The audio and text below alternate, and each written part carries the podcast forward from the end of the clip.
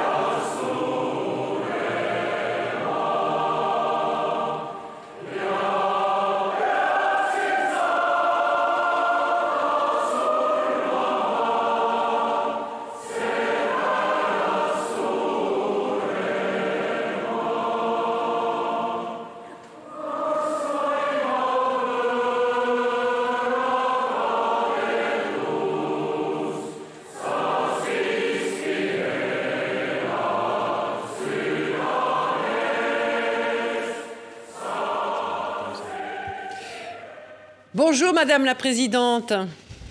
Bonjour. Merci d'avoir accepté notre invitation. Philippe Ricard, journaliste au Monde, est à mes côtés pour conduire cet entretien. Bonsoir. Alors, alors vous êtes avec nous de Tallinn, la capitale estonienne, grâce à une liaison euh, Internet. Le chant des chorales que l'on vient d'entendre ont porté la résistance de votre peuple dans l'histoire de votre pays. J'aimerais, on vous a euh, vu et ent- euh, fredonné ces, ces paroles euh, durant le petit extrait que l'on vient de diffuser. Euh, donc vous, vous, vous connaissez, vous, ces, ces, ces paroles? J'ai participé dans le festival de chant depuis dix-neuf cent quatre-vingt-sept, je pense. Donc euh, oui, je suis habituée à, à ces chants. Et c'est une tradition qui a commencé en fait déjà en dix-huit cent soixante-neuf, donc cent cinquante ans. Euh, il y a déjà des festivals de chant ici en Estonie. Donc euh, oui, chaque Estonien qui peut chanter chante.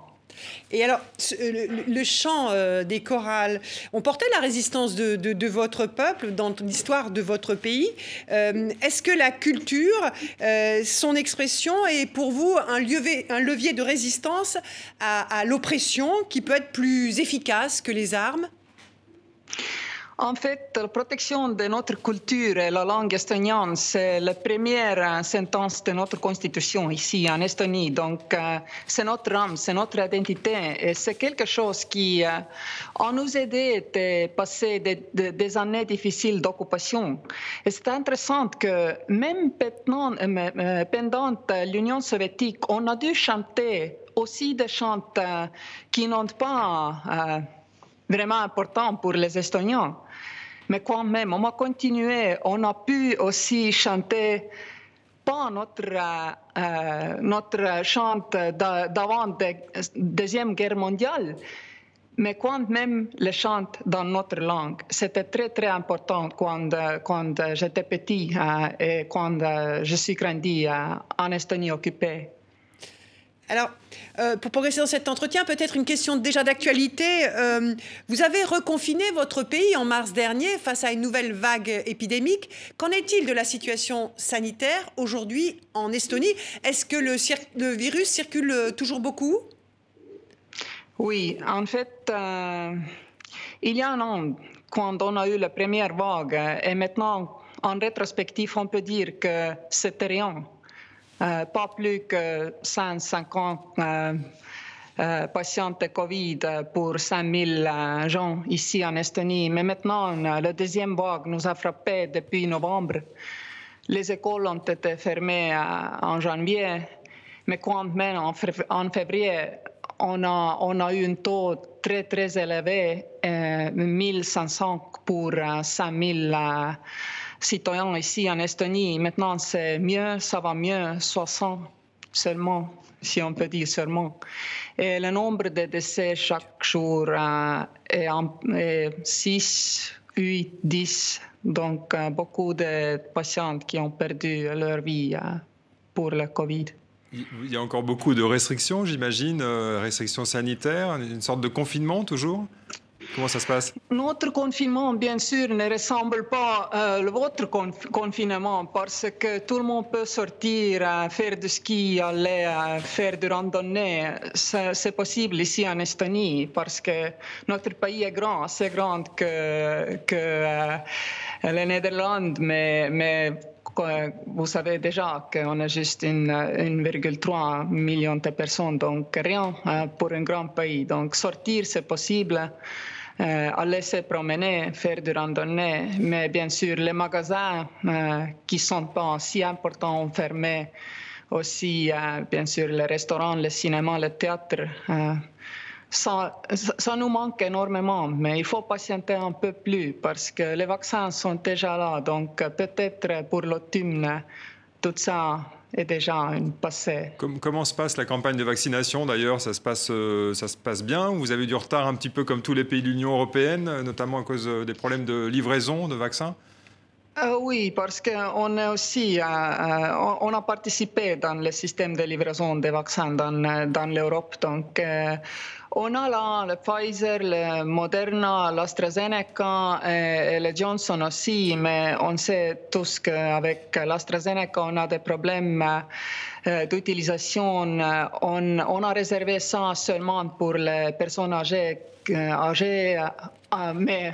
Premier mois, quand on a premièrement reçu l'AstraZeneca, c'était conseillé pour les, pour les, pour les retraités. Donc, donc imaginez euh, que, que beaucoup de monde est vraiment confusé euh, par ces campagnes. Mais quand même, on avance, on avance, on a déjà pu vacciner euh, euh, environ vingt pour cent de notre population adulte. Donc, euh, c'est...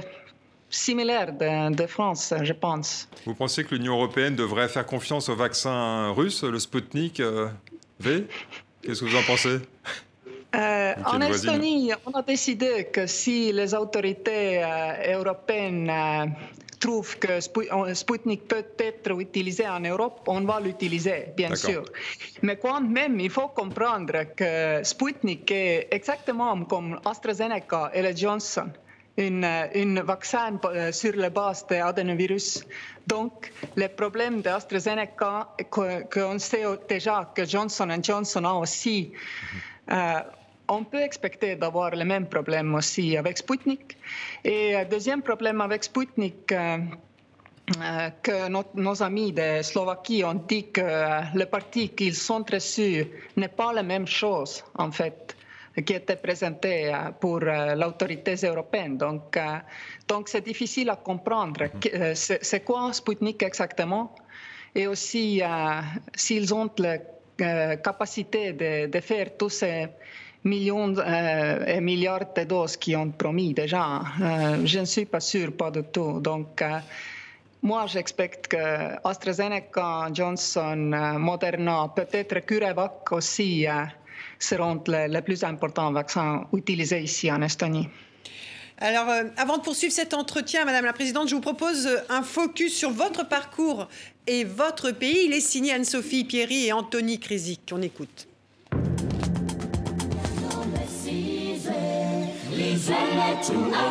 C'était il y a quelques jours sur la chaîne publique de votre pays. Vous, la présidente de l'Estonie, Kersti Kaljulaid, adressiez un appel aux pays africains. Mes frères et sœurs africains, voulez-vous de l'e-gouvernance? Oui, ils le veulent. Voulez-vous des e-prescriptions? Oui, ils le veulent. Vous voilà sur scène pour promouvoir le tout numérique. Et ce n'est pas nouveau. Votre pays a fait le choix de la dématérialisation de ses administrations depuis son émancipation de l'ex-Union soviétique. C'était en mille neuf cent quatre-vingt-onze. Quand on a lancé notre identité numérique, en ce moment, on a pensé que peut-être on a une avance de trois ans, peut-être quatre à cinq ans. Mais on n'a pas pensé que vingt ans après ça, ce moment, on reste euh, comme le pionnier. Vote aux élections, e-services publics, ordonnances médicales. Aujourd'hui, la quasi-totalité des démarches administratives se fait via Internet. Un pays champion en cybersécurité, mais sur ses gardes depuis l'attaque numérique russe de deux mille sept, pays voisin avec qui les relations restent complexes. Vous entrez dans l'histoire de cet e-État en fanfare, Kersti Kaljulaid. Ce dix octobre deux mille seize, vous devenez présidente de la République d'Estonie. Première femme à occuper ce poste, la plus jeune aussi, à la tête d'un État d'un million trois cent mille habitants aux confins de l'Europe. Longtemps membre de la Cour des comptes européenne, votre étiquette est celle d'une conservatrice en économie, libérale sur les sujets de société. Sur ces questions, vous affronterez l'extrême droite au gouvernement pendant près de deux ans. Entrée dans l'Union européenne et dans l'OTAN en deux mille quatre, l'Estonie veut se faire une place sur la scène internationale et vous y travaillez. L'année dernière, vous répondez à l'appel de la France et engagez des hommes dans la force Takuba au Sahel. À quatre mois des présidentielles, vous êtes néanmoins mise à l'épreuve. Démission de votre Premier ministre, flambée des cas de covid dix-neuf et reconfinement depuis mars.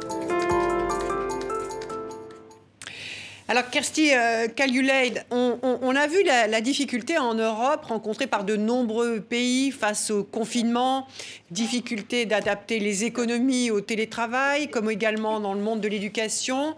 Il y a eu encore beaucoup de bugs dernièrement en France, il y a la fracture numérique, c'est-à-dire que tout le monde n'a pas vraiment accès à, à Internet, il y a des défaillances d'équipements, d'ordinateurs chez les familles les plus déshéritées. Comment ça se passe, vous, dans votre pays, qui êtes souvent présenté comme les champions du numérique dans le monde ? Est-ce que ça va mieux que chez nous?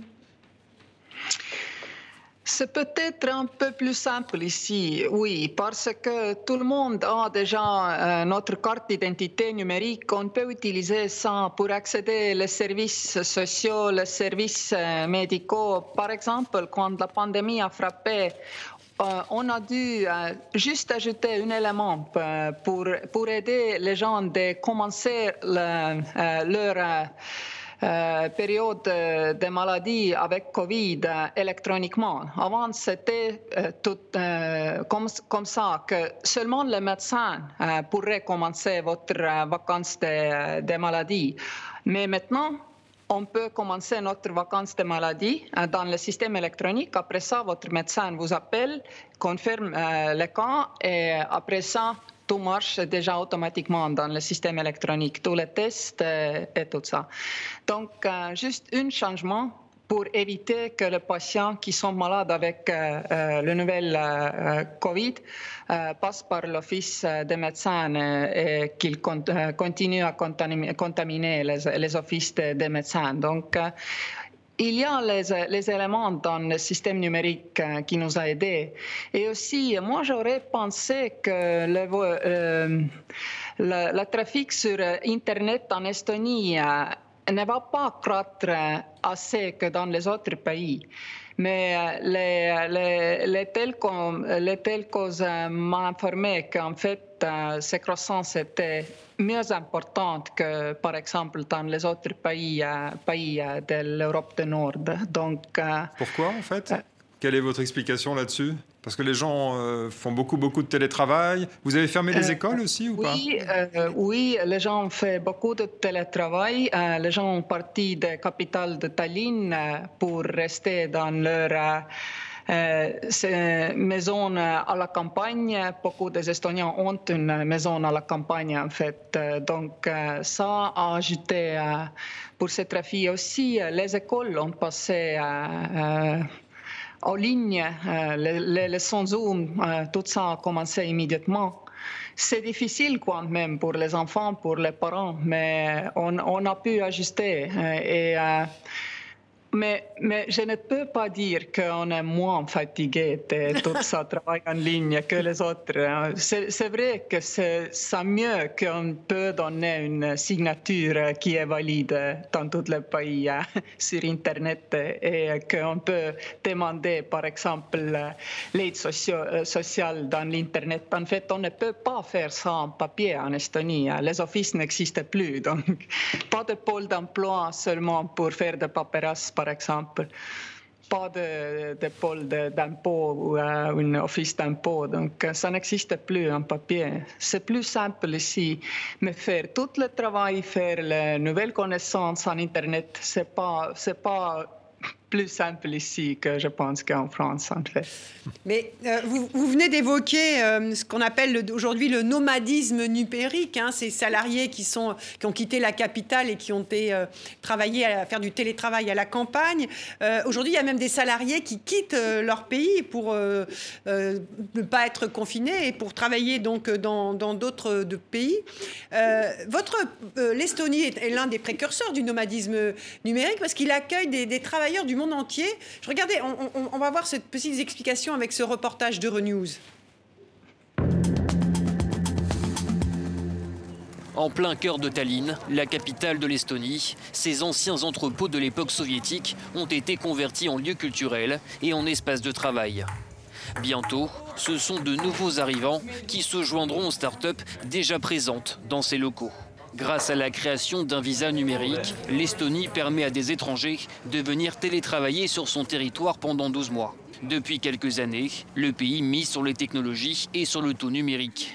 En deux mille quatorze, un programme a été lancé pour offrir aux étrangers la possibilité de créer une entreprise ou d'ouvrir un compte bancaire grâce à une identité numérique, l'e-résidence. Comme nous sommes un petit pays, nous avons besoin de plus de personnes pour s'impliquer chez nous, afin de rendre notre économie un peu plus forte. Le Portugal, la République tchèque ou encore la Barbade ont déjà créé des programmes de visa de travail numérique. Mais alors que ceux-ci ciblent des travailleurs indépendants, le programme estonien s'adresse à toute personne qui travaille à l'étranger. D'après la loi, est considérée comme un nomade numérique toute personne qui travaille à distance. La pandémie de covid dix-neuf a rebattu les cartes et aujourd'hui, le travail à distance est devenu un mode de fonctionnement recommandé. Nous avons soudainement des millions de personnes qui savent qu'elles peuvent travailler à distance, tout comme pour leurs employeurs. Ce à quoi je m'attends, c'est une explosion du nombre de personnes travaillant comme nomades numériques. À l'heure actuelle, on ne connaît pas le nombre exact de nomades numériques à travers le monde. Mais avant le début de la pandémie, l'Estonie visait déjà deux mille personnes par an. Alors, est-ce que ça marche, l'e-résidence en Estonie, euh, Madame la Présidente? Est-ce que vous avez accueilli euh, de nombreuses euh, personnes qui sont ces fameux nomades numériques euh, sur votre territoire? Oui, il y a cinq ans déjà, quand on a commencé ce programme, et il faut dire que le nombre des e-résidents d'Estonie est presque le même que le nombre de bébés nés en Estonie pendant ces cinq ans. Donc, c'est soixante mille e-résidents. Et beaucoup parmi eux ont créé une entreprise ici en Estonie. Et peut-être ils habitent ici aussi, mais pas, pas tout ce monde. Donc, on peut gérer... Le, euh, Leur, euh, ils, ils peuvent gérer leur entreprise en Estonie sans y être en Estonie, parce que, comme, comme nous avons déjà discuté, tous les services publics sont euh, numériques. Euh, donc, euh, vous, vous pourrez être en France, en Australie, en Vanuatu, où vous voulez pour, euh, pour gérer votre entreprise. Mais ces résidences euh, pour les citoyens qui ne sont pas estoniens, le, notre citoyen, c'est euh, quelque chose qui, qu'il faut avoir parce que, comme j'ai dit, il n'y a pas de, d'opportunité de faire tout ça en papier. Donc, si vous, vous, vous arrivez en Estonie, vous voulez y rester, habiter ici en Estonie, il faut avoir une possibilité de communiquer avec le gouvernement. C'est seulement possible en Internet. Donc c'est pour ça qu'on a commencé.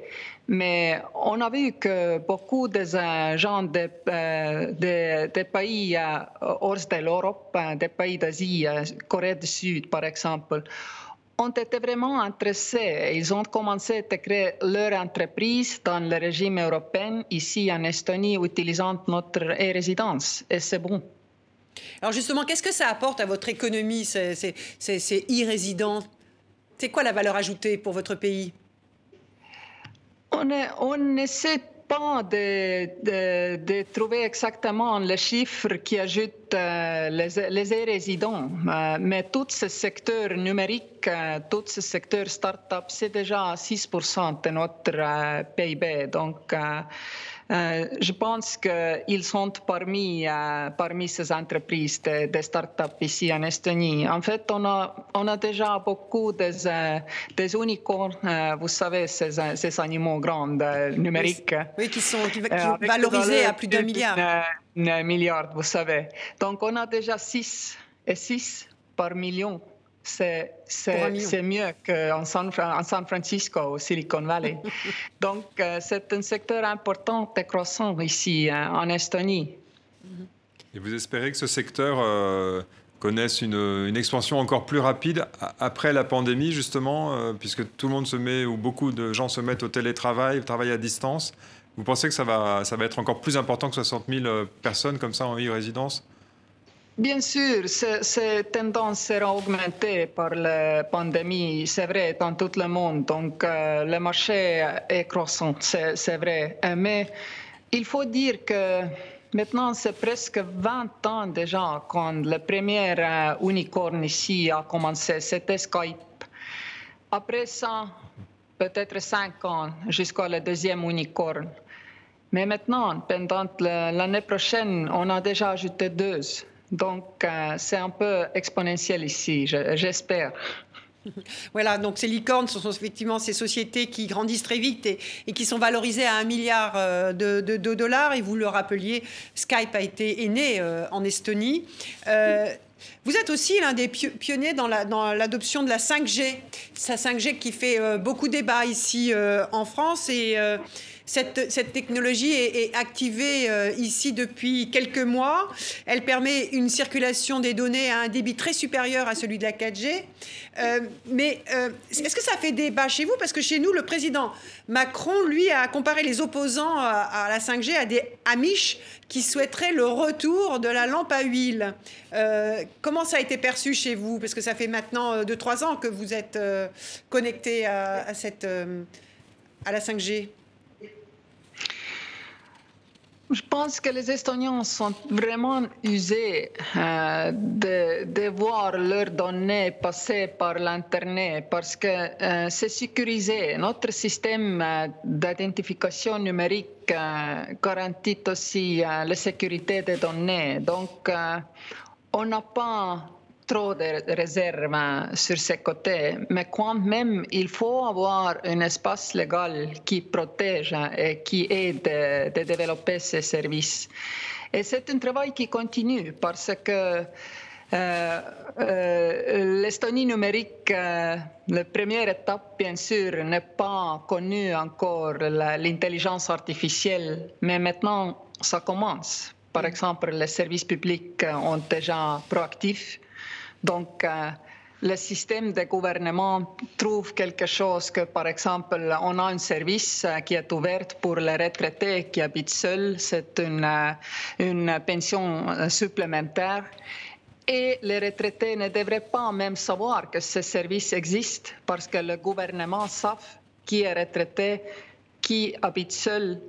Et cet argent est, est, arrive sur leur compte euh, sans aucune demande, sans même la connaissance par ses grands-pères ou grands-mères que, euh, qu'ils peuvent avoir cette top-up pour, pour leur euh, pension. Donc, euh, ce service proactif développe en ces pays.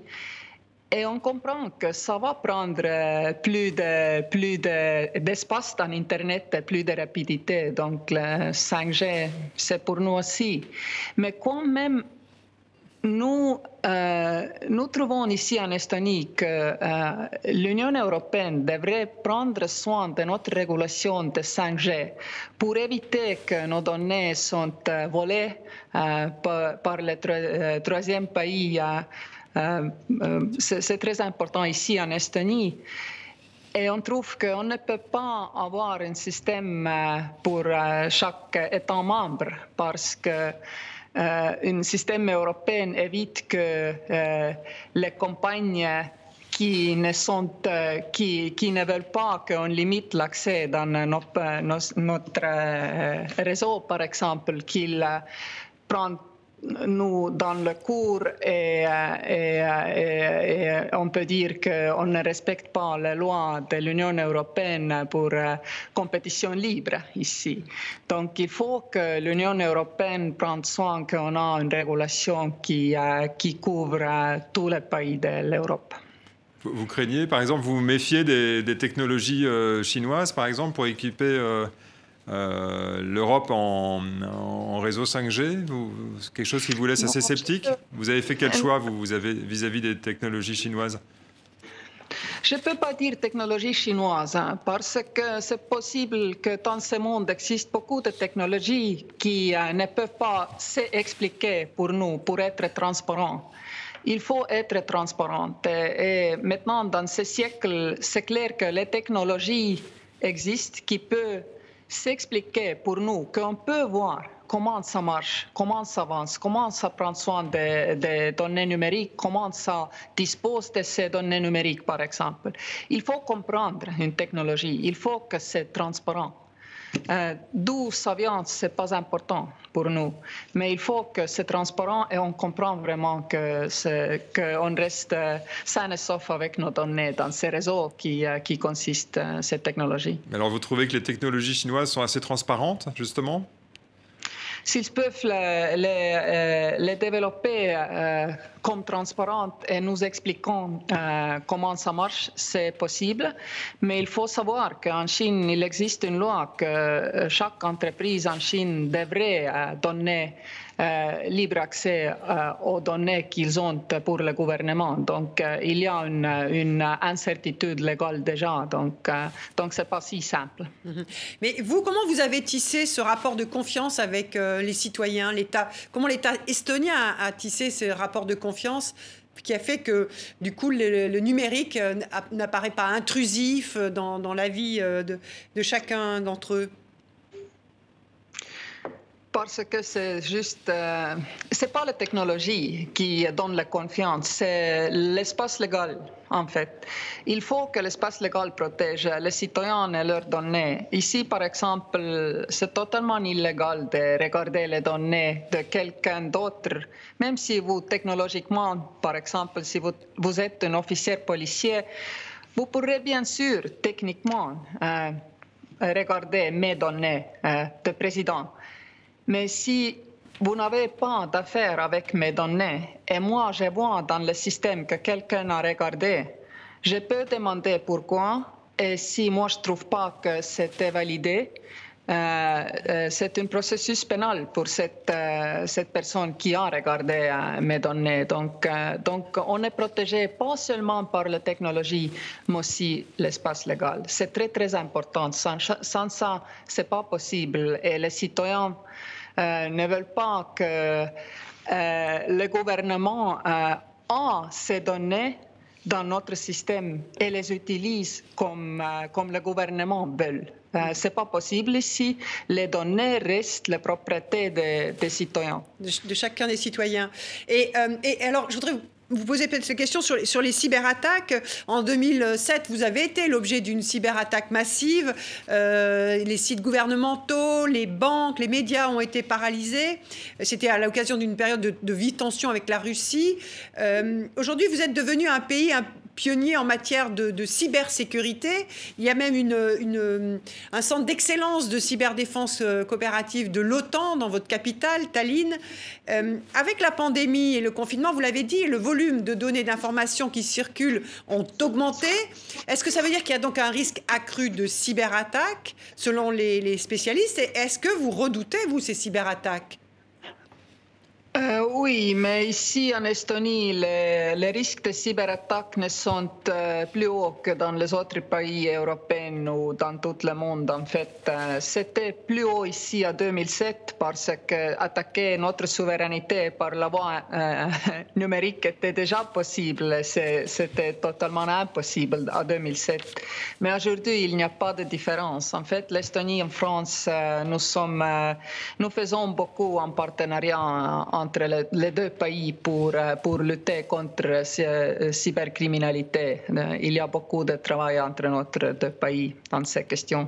Nota- notamment parce que le risque est devenu plus important, euh, à la fois parce que vous avez développé ces services et donc vous êtes peut-être plus vulnérable, même si c'est protégé, et puis parce que, euh, pour ne pas la nommer, la Russie est beaucoup plus agressive aussi sur le plan de, de, de, de, des cyber, euh, cyberguerres, par exemple. C'est, ça vous inquiète, ça ? euh, En fait, moi, je pense que les perturbations de démocratie par la voie numérique, par la Russie, c'est moins un risque ici en Estonie, parce que il, il n'y a pas beaucoup qui dépendent d'Estonie et la situation de démocratie ici en Estonie, dans tout le monde. Mais les élections américaines, les élections françaises, c'était votre président, président Macron, qui a, euh, il y a déjà quatre ans et plus, je pense, qui a dit que euh, la Russie a, a essayé d'avoir une influence dans votre euh, processus électoral. Euh, et, et ce n'est pas normal. Donc, ce risque existe, mais ce risque n'existe plus euh, pour les plus grandes euh, démocraties. C'est, c'est, c'est, c'est, il faut comprendre que l'Estonie, même si on comprend le risque peut-être mieux, n'est pas menacée plus que les autres. Et dans le numérique, la géographie n'existe plus. Donc, on ne peut pas dire que comme la Russie est notre voisin, donc le risque est plus grand ici. C'est assez grand chez vous, en fait. Donc, des, je comprends des, des, des risques pour tout le monde et pas plus pour vous que pour nous. Il en reste, comme vous venez de dire, que la Russie est votre grand voisin. Comment vous qualifieriez-vous aujourd'hui euh, les relations avec la Russie de, de, de Vladimir Poutine ? On peut dire que nos relations avec la Russie ne sont pas différentes des autres pays de l'Europe. La France, le, euh, l'Allemagne, le, Royaume, euh, le Royaume-Uni euh, non plus les pays du nord de l'Europe. C'est exactement la même chose. Hein. On, on utilise les cinq principes euh, euh, euh, agréés par l'Union européenne quand on discute euh, quelque chose euh, politique, euh, politiquement avec la Russie. Mais aussi, il faut comprendre que la Russie est notre voisin. Donc, nos citoyens euh, euh, travaillent dans, le, dans, dans l'autre pays. Les, les étudiants de, de Russie euh, viennent en Estonie pour étudier. Aussi, euh, nos, nos citoyens peuvent aller aux, aux universités en Russie. Il y a des tra- questions de transport, les questions de l'environnement, par exemple, à régler. Donc, il y a beaucoup de, de, de, de choses où il faut discuter, il faut aider aussi la société civile de la Russie. Juste, par, juste pour démontrer comment ça veut dire une démocratie, euh, quelque chose qu'ils n'ont pas, nous avons. Il y a trente ans, c'était une très courte période, mais, mais ici en Estonie, on a vraiment, vraiment pensé que la Russie va prendre les mêmes voies de développement que nous.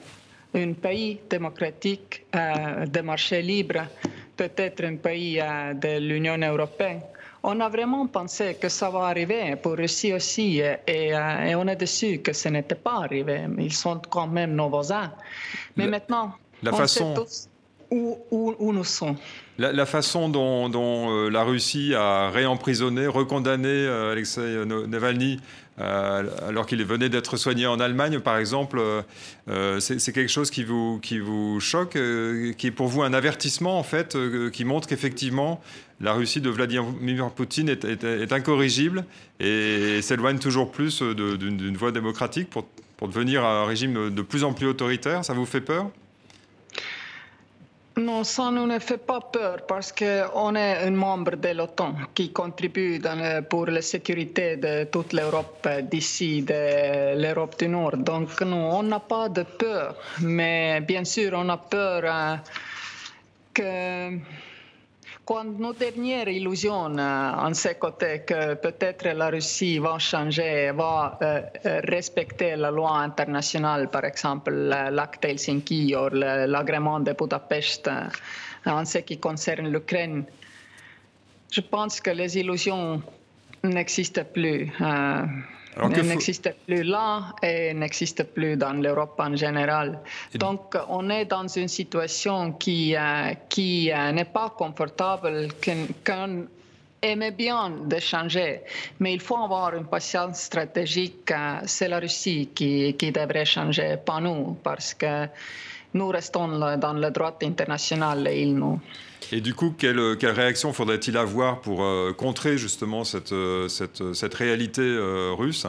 Euh, il faut, il faut euh, renforcer les sanctions, par exemple, dans, dans, dans l'hypothèse où, où euh, M. Navalny euh, euh, soit, soit en grand danger euh, suite à la grève de la faim qu'il a entamée il y a quelques jours. Euh, il faut, il faut être toujours plus dur. Vous trouvez que l'Europe est trop, est trop timide vis-à-vis de, vis-à-vis de la Russie, de M. Poutine ? Le plus important est de rester unis sur ces questions. Tous les pays de l'Europe qui sont démocratiques et aussi les États-Unis, nous devrons rester unis, nous devrons parler avec la même voix. Tous les pays euh, qui vont une Russie plus amicable, plus, plus, un pays qu'on peut comprendre. Il faut qu'on euh, on comprenne qu'en ce moment, la situation est dure et si nous ne sommes pas assez concrets, il y a un risque de, de, de développement négatif encore ici. Mais il faut être vraiment concret et dire que c'était vous qui avez occupé une partie d'Ukraine, c'était vous qui ne respectez pas la loi internationale, en Géorgie non plus, pas en Ukraine. Et... Euh, il faut comprendre qu'on ne va, on ne va pas, nous n'allons pas achever quelque chose rapidement, un changement rapide. Ce n'est pas possible. Donc, rester unis, être patient, avoir une patience stratégique, c'est très important en ce moment. Alors, vous parlez de l'Ukraine, hein, Madame la Présidente. Les relations se tendent, on l'a vu euh, dans l'actualité, entre les États-Unis et la Russie, notamment sur cette question euh, de l'Ukraine, avec le renforcement de la présence militaire euh, russe à la frontière de, de ce pays. Euh, et aussi parce que les États-Unis ont attribué euh, euh, aux Russes des cyberattaques dont ils ont été l'objet euh, à la fin de l'année dernière. Je voudrais un rapide rappel de l'actualité. Actualité russo-ukrainienne avec nos confrères de la R T B F. Ces navires russes participent à un exercice en mer Noire, non loin de l'Ukraine. C'est l'une des démonstrations de force qui inquiète Ukrainiens et Occidentaux. Elles prennent place dans un certain contexte. L'Ukraine, ancienne république soviétique, indépendante depuis trente ans, vit adossée à son puissant voisin russe. En deux mille quatorze, au terme d'une crise internationale, la Russie a annexé la Crimée. Et depuis lors, la région du Donbass a proclamé unilatéralement son indépendance. Elle abrite toujours des rebelles sécessionnistes pro-russes. La tension est telle que le président ukrainien Zelensky a demandé à l'OTAN de hâter l'adhésion de son pays à l'organisation. Un pas que l'OTAN n'a pas encore franchi, mais à Bruxelles, cette semaine, aux côtés du secrétaire d'État américain, une ligne a été tracée. Les alliés de l'OTAN soutiennent pleinement la souveraineté et l'intégrité territoriale de l'Ukraine. Nous appelons la Russie à la désescalade immédiate, à mettre fin à ses provocations agressives et à respecter ses engagements internationaux. Sur le terrain, côté russe, des manœuvres militaires de rassemblement de troupes se poursuivent. La Russie, elle aussi, hausse le ton. Dans les coulisses diplomatiques s'évoque aussi la possibilité d'un sommet Biden-Poutine dans un avenir proche. Les dates et lieux sont encore incertains. L'agenda, quant à lui, comporte déjà de nombreux dossiers. Vous avez parlé de la nécessité d'une unité hein, de, de la communauté internationale face à la Russie. Euh, une rencontre entre Vladimir Poutine et Joe Biden, euh, pour vous, ça serait la garantie qu'un, que le dialogue l'emporte ? Oui, moi je, euh, je supporte toujours qu'il faut discuter, même si on sait qu'on euh, ne peut pas avancer rapidement. Euh, il, il faut que les le présidents Poutine et Biden ont une réunion qui ont, qu'ils peuvent franchement discuter les problèmes entre nous. Euh, mais je n'expecte pas un progrès rapide de, de ces discussions. Euh, ça, ça prend du temps. Et, euh, et je suis sûr que le président Biden comprend ça aussi, que le changement rapide n'est pas possible, mais continuellement pour, pour, pour, pour avoir une, une, une discussion, c'est très, très important pour, pour tous les pays de l'Europe aussi. Donc, je, je leur souhaite une, une réunion qui peut s'organiser, j'espère, encore cette année. Est-ce que vous, est-ce que vous pensez, euh, comme les Ukrainiens par exemple, qu'il faudrait accélérer euh, l'adhésion de l'Ukraine à l'OTAN, que ça serait une façon de, de bien protéger l'Ukraine contre, contre les, les, les, les, les éventuelles menaces russes? Vous trouvez que la France, l'Italie, l'Allemagne sont trop prudentes quand elles, quand elles temporisent beaucoup avant d'intégrer éventuellement euh, l'Ukraine dans l'OTAN? L'Estonie, bien sûr, avec les autres pays baltes et Pologne, a toujours supporté l'élargissement de l'OTAN et aussi l'élargissement de l'Union européenne. Euh, donc, euh, on, on, euh, nous trouvons que si, ici en Europe, nous, nous voulons vraiment aider l'Ukraine, nous devrons avancer, euh, nous devrons euh, dire que c'est, c'est, ce sera une possibilité, une opportunité de joindre euh, un jour euh, les deux organisa- organisations multilatérales ici en Europe. Et, et moi, je trouve que euh, pour l'Union européenne, je ne comprends pas vraiment pourquoi jamais, quand on euh, discute l'élargissement, on ne discute pas la Géorgie, l'Ukraine. Il faut. C'est bien sûr pas pour demain ou pas, pas pour les prochains cinq ans, mais il faut avoir une opportunité pour eux, pour voir qu'un processus existe, qu'une possibilité pour eux existe. C'est très, très important, moi je trouve, pour l'Ukraine, de développer un pays démocratique, un, un pays euh, qui est dans les normes, notre norme européenne, parce qu'ils veulent. Vraiment, ils veulent. C'est pas la même chose, par exemple, en Biélorussie, où les gens veulent une liberté, une démocratie, mais rester au sein de, de l'union économique euh, avec la Russie. Alors, juste... les, Ukra... juste... les Ukrainiens, ils ont déjà exprimé il y a presque dix mmh. ans que l'Europe, c'est la seule voie qu'ils veulent. Alors justement, vous parlez de la Biélorussie euh, avec la, donc cette réélection contestée en août dernier d'Alexandre Loukachenko. Euh, Un pays qui est soutenu économiquement et politiquement par la Russie. Euh, on a vu que la répression du mouvement de contestation s'est accentuée, l'opposition s'est en partie exilée. Alors justement, comment depuis Tallinn, vous regardez, vous, la situation et l'évolution de la situation en, en Biélorussie ? Euh, je pense qu'en Biélorussie, euh, ça dépend de, de leur euh, opposition. S'ils euh, peuvent trouver une unité pour faire une demande claire, comment on peut les aider? En ce moment, ce n'est pas clair, mais c'est clair, c'est clair que Euh, président Loukachenko, quand il était, de, euh, il était encore le président, parce que maintenant, après ces élections, on n'a pas reconnu les résultats, donc il n'est plus le président de la Biélorussie.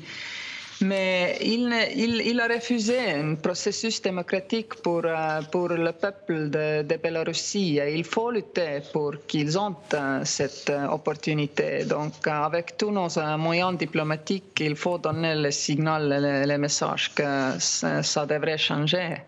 Vous espérez que le mouvement d'opposition en Biélorussie reparte avec, euh, avec le printemps, si j'ose dire. Il s'est un peu euh, arrêté avec, avec l'hiver et surtout euh, avec la répression de la part du régime Loukachenko.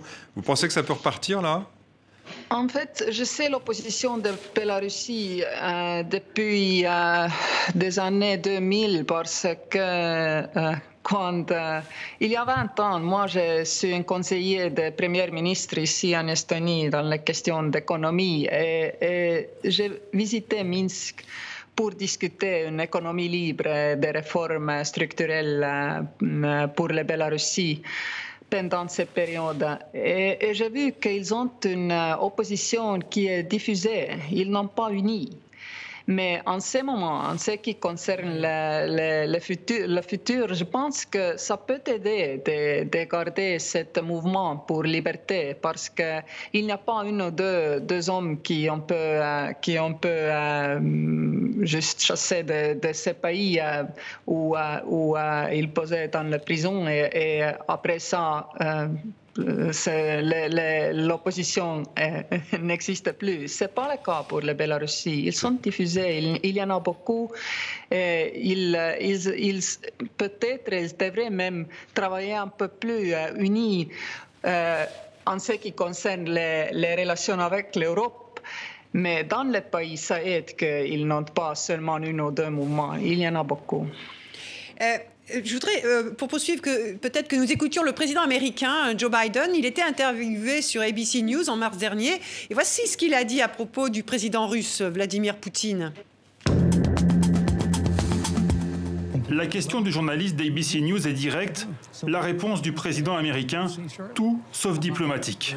Vous connaissez Vladimir Poutine, c'est un tueur ? Mm-hmm. Oui, je le pense. Alors quel prix doit-il payer ? Le prix qu'il paiera, vous le connaîtrez bientôt. Jamais depuis la fin de la guerre froide, un président des États-Unis ne s'était exprimé de la sorte à propos de son homologue russe. Et, et, qu'avez-vous pensé, vous, Madame la Présidente, de ce propos de Joe Biden concernant euh, Vladimir Poutine ? Moi, je pense que le président Biden a exprimé euh, la même chose que Nous, nous sentons, nous tous, par exemple, si on euh, pense à Navalny, une attaque chimique euh, euh, contre euh, votre peuple, où est la différence, la Syrie ou la Russie ? Oui, il y en a beaucoup plus en Syrie qui ont été attaqués. Mais quelle différence, en fait ? Mm-hmm. Salisbury, maintenant Navalny. Mais... Moi, j'apprécie beaucoup le président Biden. Euh, j'ai, j'ai, j'ai discuté avec lui il y a presque un an et demi, je pense, euh, avant la campagne pour, euh, pour la présidence. Et en fait, il est un homme qui parle vraiment très, très directement. Et j'aime ça. Qu'est-ce que vous attendez de Joe Biden, justement, qui euh, déjà euh, a bien, bien rompu avec la période... Euh... Et la présidence de Donald Trump, il parle très cash, on va dire, à Vladimir Poutine. Ça, ça vous plaît, mais qu'est-ce que vous attendez profondément, plus largement ? En fait, il, il fait déjà ce que, qu'attend, il, euh, que, que moi, je, moi attends. J'attends qu'il est proactif. Il est proactif aussi dans ce monde multilatéral. Et il, il l'est déjà. Donc, euh, je suis très satisfaite de voir ce développement. Et aussi la discussion, par exemple, sur l'impôt numérique, l'impôt global, c'est intéressant. Aussi, bien sûr, les changements de politique de l'environnement des États-Unis, ça me plaît énormément. Alors, on a évoqué rapidement euh, la Chine tout à l'heure. Euh, ce, ce, ce pays... Euh, c'est, d'ailleurs, c'est, c'est vos services de renseignement qui s'inquiètent d'un axe russo-chinois face à l'Europe. Alors, il n'y a pas de véritable coopération militaire entre ces deux pays, mais des exercices militaires communs qui ont inquiété. Euh, comment analysez-vous aujourd'hui le rôle joué par Pékin sur la scène internationale ?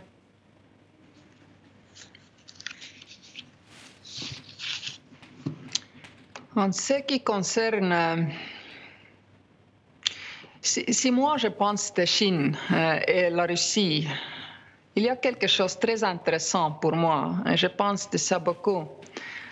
La Chine, c'est un pouvoir économique qui a tout le temps dans ce monde de développer. Euh, leur pouvoir est croissant. Donc, ils ont le temps d'attendre. Et nous ne savons pas c'est quoi ils attendent. Comment la Chine peut utiliser ses pouvoirs économiques dans le monde politique ? Ce n'est pas clair parce que c'est une autocratie, ce n'est pas une démocratie. Avec la Russie, c'est c'est pas la même chose. C'est une, on peut dire, un empire en déclin. C'est un pays avec une démographie pas bonne, une économie pas bonne. Ils n'ont pas de temps d'attendre. Et c'est pour ça qu'ils ils, euh, essaient de trouver les perturbances petites qui ne coûtent pas trop pour, euh, pour briser notre unité, pour briser notre patience, pour faire tout que nous ne sommes pas unis. Et ils n'ont pas beaucoup de temps. C'est pour ça qu'on ne peut pas en ce moment comprendre que veut le président Poutine. La Russie... Mais c'est, c'est, c'est, évi- c'est évident que, que l'économie, la démographie leur ne donnent pas beaucoup de temps s'ils veulent changer le jeu et s'ils veulent que la politique internationale va changer pour une politique de pouvoir, pas une politique de, de système euh, légal international. Donc, euh, il faut qu'on n'a pas des illusions. Il y a, il y a une spécificité dans la relation entre l'Estonie et la Russie, c'est qu'en Estonie, il y a une très importante minorité euh, russophone, Euh, qui souvent d'ailleurs a reçu pour certains, euh, na, na, enfin est apatride, disons, euh, et à, à laquelle euh, M. Poutine a proposé des, des passeports. Vous, vous craignez cette, cette influence euh, via la minorité russophone ? En fait, la minorité russophone n'est pas russe seulement. Il y a beaucoup d'Ukrainiens, beaucoup de, beaucoup de Bélorusses, beaucoup d'Arméniens, beaucoup de Tchétchènes. Euh, donc, il y a, je pense, dix-neuf sociétés de, de, de, nation, de, de nationaux différentes euh, en Estonie. Et ils sont tous les représentatifs des, des anciennes républiques soviétiques. Euh, et euh, le fait qu'ils parlent russe euh, ne veut pas dire qu'ils pensent comme, euh, comme les Russes. Ils respectent aussi... Euh, Euh, ils, on peut dire même qu'ils aiment leur liberté ici en Europe. Ils comprennent les valeurs de liberté. Et ils comprennent mieux, en fait, parce qu'ils ont les relatifs qui habitent à Moscou, à Rostov-na-Donou, peut-être en Crimée.